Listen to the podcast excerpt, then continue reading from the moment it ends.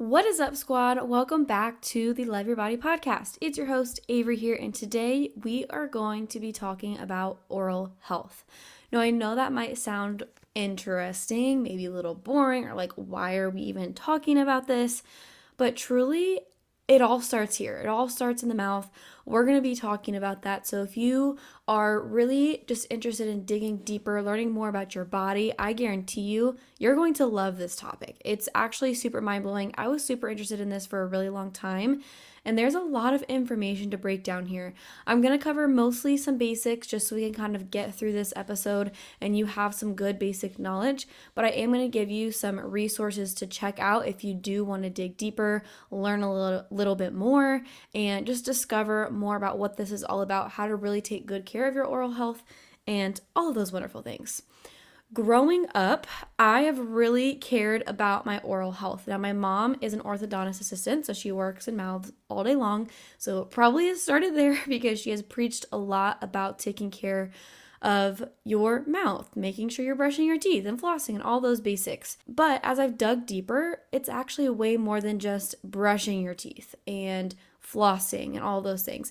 And we're going to talk about all of those things today. But first, why are we talking about this? What does oral health have to do with our physical health, with taking care of ourselves? Why are we talking about the mouth? Poor oral health can actually be dangerous. It's linked to a lot of different things like respiratory infections, like if you have infected or inflamed gums, that bacteria can actually transfer into the lungs.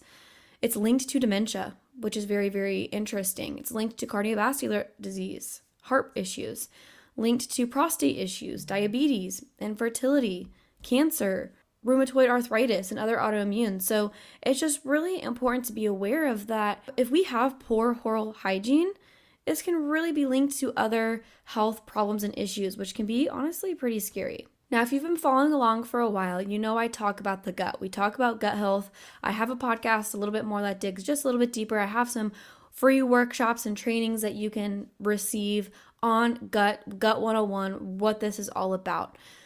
And so if you've listened to those before, you kind of have an idea that our gut has a microbiome, right? We have a lot of different bacteria in our gut that kind of keep us healthy, take care of us, but we could also have harmful bacteria. The same thing is true for your oral microbiome. You have a completely different microbiome in your mouth. You have like little bugs and bacteria in your mouth. Sounds gross, but it's true and it's a good thing if you have the beneficial kind. But there can also be an overgrowth of harmful bacteria.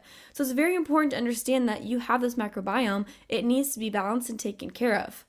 Also, your mouth is where digestion starts. You know, your tongue works together with your teeth, which works together with your saliva.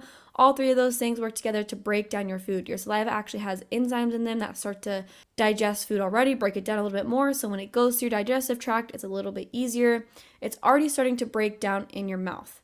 From there, you know, things move from there to the esophagus, which moves to your stomach, which moves to your intestines. So everything starts here. I also cannot remember the exact amount, but you swallow like gallons of saliva a day. So if we have things that are off in our mouth, if we have harmful bacteria in our mouth and overgrowth of that, we're literally swallowing that all day, which is going to affect our gut health. So if we are, you know, maybe eating the right foods, focusing on that, you know, taking our probiotics, but we're not taking good care of our mouths, it can be harmful and it can be detrimental. So it's really important that we're also focusing on our oral health. Now, while we're on the topic of food and things like that, when it comes to taking care of your oral health, there are actually some really good foods to help prevent gum disease or support if you currently have gum disease, which are nuts and seeds that are high in omega 3s, foods like salmon, grass fed beef, chicken bone broth, shiitake mushrooms, broccoli, bell peppers, sweet potato, green tea is also really great. Kefir, sauerkraut, kimchi, you know, fermented foods are also really great. So, all these foods are really good to help boost good bacteria in your oral microbiome to kind of prevent these things. So, it's not just about you know, brushing our teeth, flossing, which are important, which we'll talk a little bit more about later, but it's also what kinds of foods we're eating. So those are some great recommendations, but let's talk about foods maybe we should avoid, right? Now, you have heard growing up from your dentist, sugar is the culprit. Like drinking soda, sugary drinks, sugary foods can cause cavities, which is true. But that is not the only main contributor. Another huge contributor is foods like crackers or breads or chips, where have that yeast and um, wheat and flour where it's getting stuck on your teeth. Like think about what it feels like to eat a pretzel and that it's getting stuck in between your teeth. Like you know that feeling I'm talking about. Foods like that when we're looking at like Oreos or Pop Tarts or Cheez Its, you know, pretzels, chips, those kinds of things. If we are not properly taking care of our mouths after we eat those things, if we're leaving it on our teeth, you know, that harmful bacteria just loves to feed on that.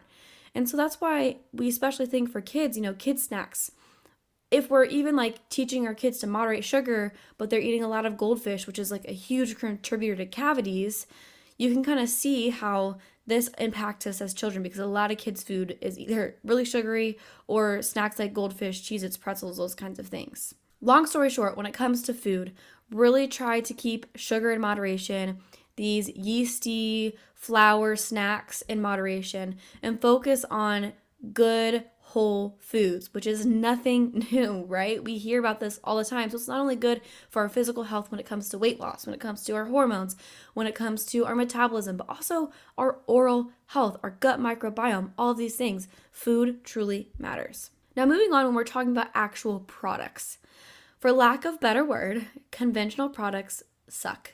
Honestly, it's true. Your toothpaste should not foam. Foaming in toothpaste is typically caused by the presence of chemicals such as sodium lauryl sulfate or SLS. And SLS can create irritation in the soft tissues of the mouth. Some people may experience an allergic reaction to SLS. And SLS can strip away the natural oils and moisture in your mouth, leading to dry mouth. And this might seem like, oh, that's just something that's uncomfortable, you know, but Dry mouth can actually increase the risk of tooth decay and gum disease because saliva plays such a crucial role in neutralizing harmful acids and remineralizing your teeth. So, SLS can be pretty harmful to our oral microbiome, to our overall oral hygiene. Also, a little sidebar if you suffer from canker sores, which are usually allergic reactions in the mouth, this is likely due to SLS and if you switch to an SLS free toothpaste for like 30 days, track your results, there's likely going to be an improvement. I have not used conventional toothpaste in a year and a half, almost two years, have not had a single canker sore. There have been times where I've used conventional toothpaste within that time period if I was gone and had to use like a travel toothpaste and didn't bring mine own because I forgot it. And I'm not kidding you, I got canker sores two days later. I'm not exaggerating that. That is the truth. And that is my own personal experience, right? But it's just so interesting how our oral microbiome can be affected by these conventional products. Another huge topic in debate is fluoride. I am not going to go too much into this. There are other resources you can check to look out for this. But we are over consuming fluoride. That's pretty much a fact at this point because fluoride is in our toothpaste, our tap water, bottled water, infant formula, processed cereals, juices, sodas, teas, wines, beer, fish, seafood, you know, pans, salt, cigarettes, secondhand smoke, pesticides, all these things that we're exposed to daily, right? So we're getting an excess amount of fluoride because, you know, back in the day, fluoride gained a lot of support due to an observation one man made many years ago, which has progressed into many cities fluoridating their water, right? And most dentists really singing its praises. But you know, over the years of more current research on fluoride, it's greatly evolved. And at this point, we can kind of see the large differences in how it actually can work topically versus internally when we're ingesting it and we're identifying more of those risks that come with that consumption. Now, I'm not going to talk too much about those risks, but one big thing I do want to know is that it can inhibit the full function of your pineal gland, which is you know, often called the third eye, where creativity, better decision making, where we're getting expansive, you know, thinking outside the box, really getting in touch with our own consciousness. It can really inhibit that, kind of shut that down, which is honestly dangerous and really scary to think about. So, keeping that in mind, you know, if you would like to learn more about this, I really encourage you to do a little bit more research on the harmful impacts of fluoride on the pineal gland and other aspects in our body. Like I said, we're just over consuming at this point, and it's not the holy grail as much as we think it is. Another conventional product that is disturbing your oral microbiome is mouthwash. Antibacterial mouthwash should be used with caution because it kills the good bugs too, right? You see, like, kills 99.9% of bacteria. Well, that includes the good bacteria that we need. Just like when we use oral antibiotics with cautions because it can lead to long term changes in the gut, right, we should consider the negative effects of mouthwash to the oral microbiome. It can also worsen our bad breath because it's causing that dry mouth, it's killing off that good bacteria, it's wiping out our microbial diversity, which can, you know, disturb our gut microbiome, health over the rest of our body, but also kill all the good germs in your mouth, which can increase the chances of bad breath. Also, like we've been told, it's been marketed everywhere. The goal is to kill 99.9% of bacteria, but that should not be the goal. We should not be killing all the germs in our mouth because some of these good bugs promote good health in your mouth and the rest of your body, like your heart. So you can see how all this is connected, right? Also, when these microbes in our gut are, you know, being killed off, they're literally controlling our mental health. If we have a poor gut microbiome, this is linked to poor mental health weight gain, resistance to dementia. You know, it affects all of these things. All of this is super important to take into consideration. So, when it comes to mouthwash, that burning sensation is not a good thing. That's actually a bad sign, even though sometimes we feel like it feels good because we're really getting our mouth clean. I'm telling you, mouthwash is just not necessary. Now, let's talk about how to create an effective oral routine. So, we kind of talked about some don'ts, right? Don't overconsume sugar, those yeasty snacks you know, avoid some of these conventional products, making sure we're not consuming SLS because it can truly affect our oral hygiene, not consuming or using mouthwash, you know, over consuming fluoride, all those things. We just touched on that. So let's talk about some ways we can create a good, effective oral routine. I'm going to walk you through what I do in the morning, and it's a really good, effective oral routine. I promise you're going to feel so good, squeaky clean when you're done. It's actually really, really nice. First thing I do is rinse out my mouth after it's being shut all night, just kind of rinse that around, and then I dry brush for about 30 seconds. So I'm not wetting the toothbrush, not putting toothpaste on it, just dry brushing for about 30 seconds until I kind of feel things are getting broken up, right? Like getting some of that plaque removed off. I'll probably rinse again, and then I'll tongue scrape. So you can order like a stainless steel tongue scraper from Amazon for pretty cheap and they're honestly really nice and easy. You know, obviously keep that clean because you're scraping your tongue, but you know, scrape your tongue until you feel like you've gotten most of it off. It's not the prettiest sight, but it's really good and this is a great alternative for mouthwash. It's also way more effective and going to be way less harmful to your microbiome in your mouth. Second thing I'll do here is oil pulling. So I'll do this, you know, five to seven times a week, honestly, at least three times a week if, at a minimum. And I do use coconut oil because it tastes the best, but you can use olive oil, you can use avocado oil, you can also use castor oil, which is also really effective. But some people have a hard time with that consistency or taste. You know, coconut oil is most widely used because it is pretty effective. It helps with whitening as well, but it also is just the easiest to swish around in your mouth because it doesn't taste as harsh as maybe some of the other oils. What you're gonna do here is just about a tablespoon and you're gonna swish it around your mouth for about 20 minutes. I know that sounds like a long time, but that's where you're gonna get the most benefits. If that sounds like a lot, start with five. You know, you can't really go wrong just slowly start incorporating it. But what I'll do is I'll do the step one where I rinse, dry brush, tongue scrape, and then I will put the coconut oil in my mouth, swish around. I'll do things like unload the dishwasher, you know, put the dishes away. If I need to do some laundry, throw that in. Maybe I'll go for a walk. I've gone for a walk outside while I'm doing it too. I just really pray that I don't pass anybody so I don't have to say hi because I have a mouthful of oil. Maybe I'll just smile wave. Um, but I will find little things to do where I'm still like having a morning routine. Maybe I'll read or journal or something. So it's not like I'm just sitting there and doing nothing. It helps the time go by fast. And then it's not like, oh, well, I have to add 20 more minutes to my day. Not necessarily. You can find other things to do. You can start making breakfast. You know, you can start getting ready, putting your makeup on, doing your hair, whatever it is. It doesn't have to take up an extra 20 minutes just because you're spending 20 minutes oil pulling. So that's step two. Then I'll move on to step three. And I might do this before after I oil pull. It's not really necessary in which order. I'll floss. And I floss with a hydroxyapatite or tight, however you say that.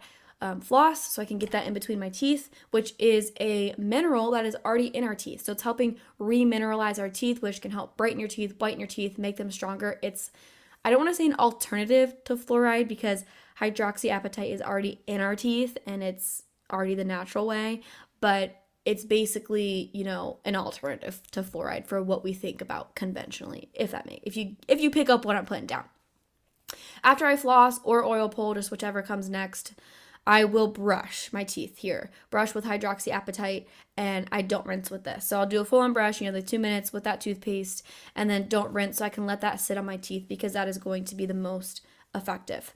So that's about four steps to an effective oral morning routine. You can also do this at night if you prefer to do your oral routine at night, but as long as you're doing this once a day and then at nighttime, I will just simply I might tongue scrape again just depending on if I've had some like garlic that day, you know how that is. Um, but then I'll just simply brush my teeth, you know, don't rinse, let leave that hydroxyapatite on and all that stuff. So really just kind of at least doing those steps once a day if possible or at least as often as possible. Now, when it comes to oil pulling and flossing, you know, doing that a minimum of three times a week, but the more often and consistent you can be, the easier and better your oral microbiome will be. Now, when it comes to finding good products, that matters. So, we talked about, you know, maybe swapping out that conventional toothpaste for toothpaste that has hydroxyapatite in it. There are some different options. There's Boka, which I think they might be selling in stores now. I'm not sure. But there is Risewell, which is what I've been using for about two years. I use their floss. They also have a safer mouthwash. I don't use it very often because I still just am not a huge fan of mouthwash. But if I feel like I need it, like I said, you know, those days you've got garlic, sometimes you just need a little extra help help, right? So I do like their mouthwash and then I do use their toothpaste. I've been using their products for almost two years. You can use my code AveryJade10 if you want to save 10% on your order to try it out. They have little bundles. They you can buy each product separately. They also have mints that I've tried that are really, really good that have hydroxyapatite in them, and you can pop those in for like a nice freshener throughout the day when needed. So I really do like their products. There's Boka, like I talked about, and then just getting a, t- a stainless steel tongue scraper. You can order those from Amazon, which will be really helpful. Using extra virgin coconut oil, you know, unprocessed, all that stuff if you have any more questions on, you know, oral routine or products, those kinds of things, if you want more information on my experience with Risewell, please feel free to DM me. I always link my DMs, my profile, my social media in the show notes. You can always find it there. Also, if you want more information on oral health, a really good follow is at Ask the Dentist on Instagram. Dr. Mark, he shares a lot of really great information. I learned a lot of things from him. I really recommend you check out his page because he talks more about fluoride, he talks about hydroxyapatite, he talks a lot about, you know, foods, things like that that affect our oral microbiome, good things, bad things, all the, all the good information. So, I really recommend his follow. He's a great follow. Other than that, thank you so much for listening. I always appreciate your support. If you found this episode helpful, I really encourage you to share this episode with a friend, family member that you feel would benefit from this episode just as much as you did. Thank you for tuning in. Cannot wait to chat with you next week.